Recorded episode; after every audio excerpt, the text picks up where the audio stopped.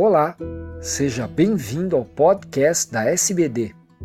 Eu sou Fernando Valente, professor da Faculdade de Medicina do ABC e editor do podcast. Esses programas contam com a participação de grandes diabetologistas brasileiros.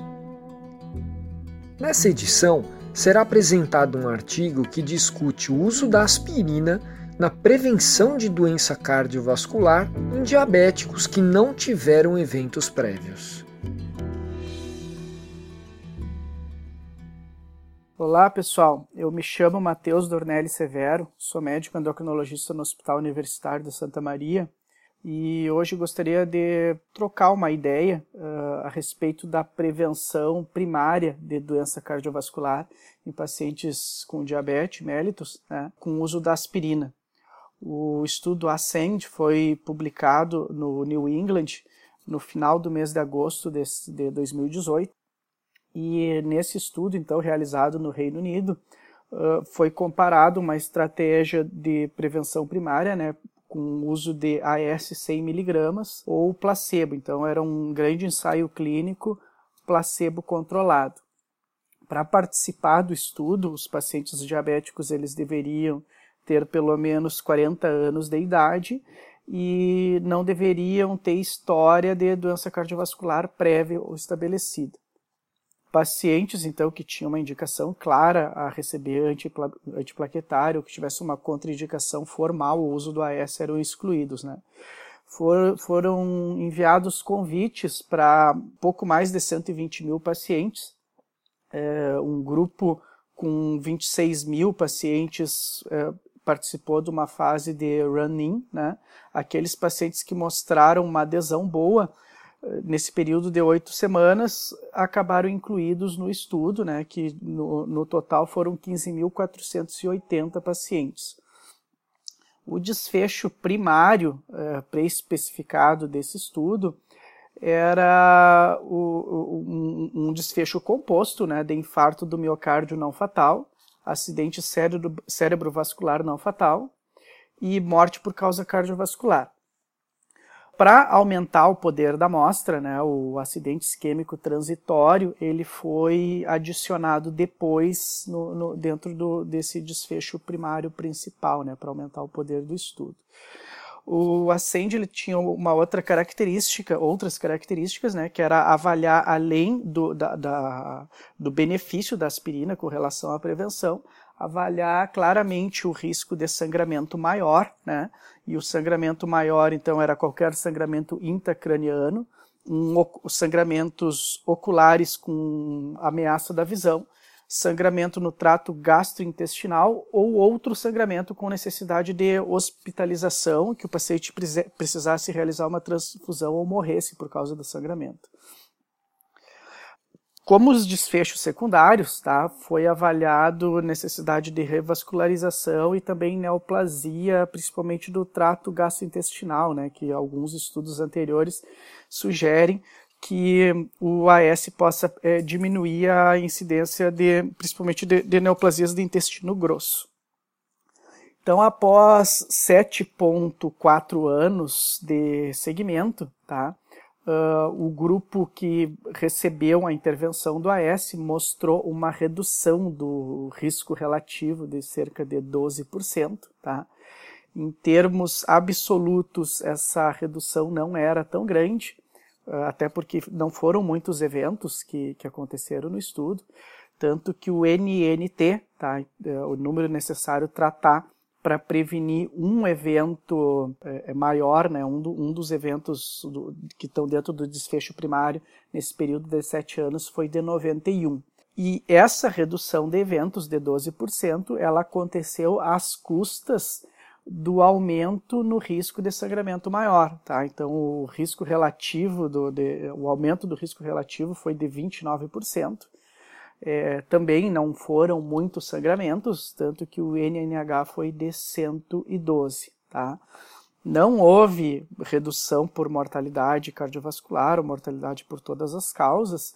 Também não houve redução de neoplasias com o uso do AS, ah, mas o estudo, uh, os autores, eles pretendem continuar coletando os dados para ver se expondo os pacientes mais tempo ao AS consegue reduzir o risco de, de doenças cardiovasculares, tá? É, de neoplasias, desculpa, neoplasias do, do, do trato gastrointestinal. O, alguns comentários importantes do Ascend, né? O primeiro, acho que fica bem claro ali, que é com relação ao desfecho primário, né? Desfecho primário ali de MACE, que são o, o, o AVC, o infarto do miocárdio e morte por doença cardiovascular, quando a gente olha os dados separados ali, ele não, ele não mostrou benefício do AS. Só houve essa redução no risco quando foi acrescentado o AIT. Né? O AIT ele é um evento vascular que ele pode ser problemático, porque ele depende da, um, um tanto da interpretação do médico dos achados clínicos do paciente. Né?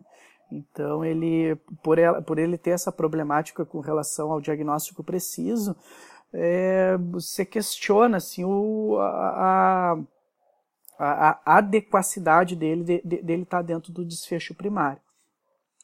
Quando, a gente, quando você olha os dados de forma estratificada para ver se houve mais benefício em grupos que tiveram maior risco cardiovascular comparado com os que tiveram menor risco, uh, você percebe que os pacientes que tinham maior risco cardiovascular, né, então o estudo fez essa análise, eles tinham um, um pouco um benefício uh, de redução um pouco maior, mas também eram os pacientes que acabavam sangrando mais, né?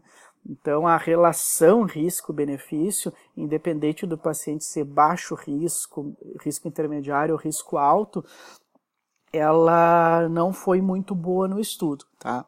Com relação aos, aos sangramentos, os sangramentos, eles, os principais sangramentos, o que puxou o aumento de sangramento foi principalmente o sangramento do, do, do trato gastrointestinal, hemorragia digestiva.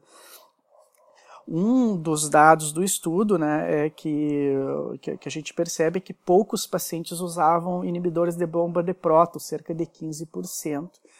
E nessa análise aí não fica claro se os pacientes que usavam o inibidor de bomba de prótons sangravam menos do que os pacientes que não usavam.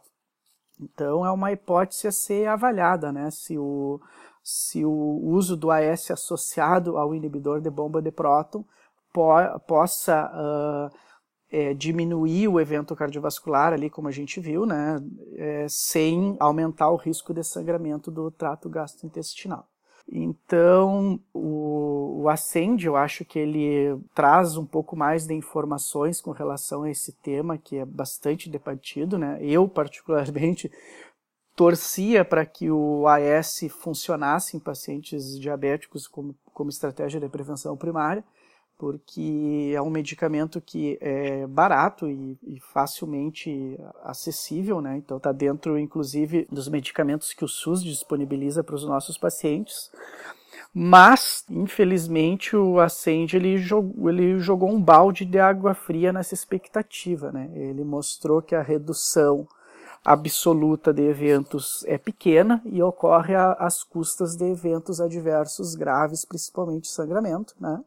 E quando a gente tira o, o AIT com toda aquela problemática lá e, a, e avalia só a mortalidade os, e, os, e os eventos de infarto e AVC, pior ainda, né? não, não há benefício do AS. Então, até que a gente tenha mais dados, principalmente com relação a, há uma melhor estratificação do, do, do, dos pacientes que podem se beneficiar sem ter um risco aumentado de sangramento. A aspirina, então, nessa dose de 100 miligramas aí, ela é uma estratégia que é pouco interessante para o paciente diabético usar, né? Então, esse é, essa é a minha análise do estudo Ascend. Espero ter contribuído aí para a atualização dos colegas e até uma próxima oportunidade. Um abraço.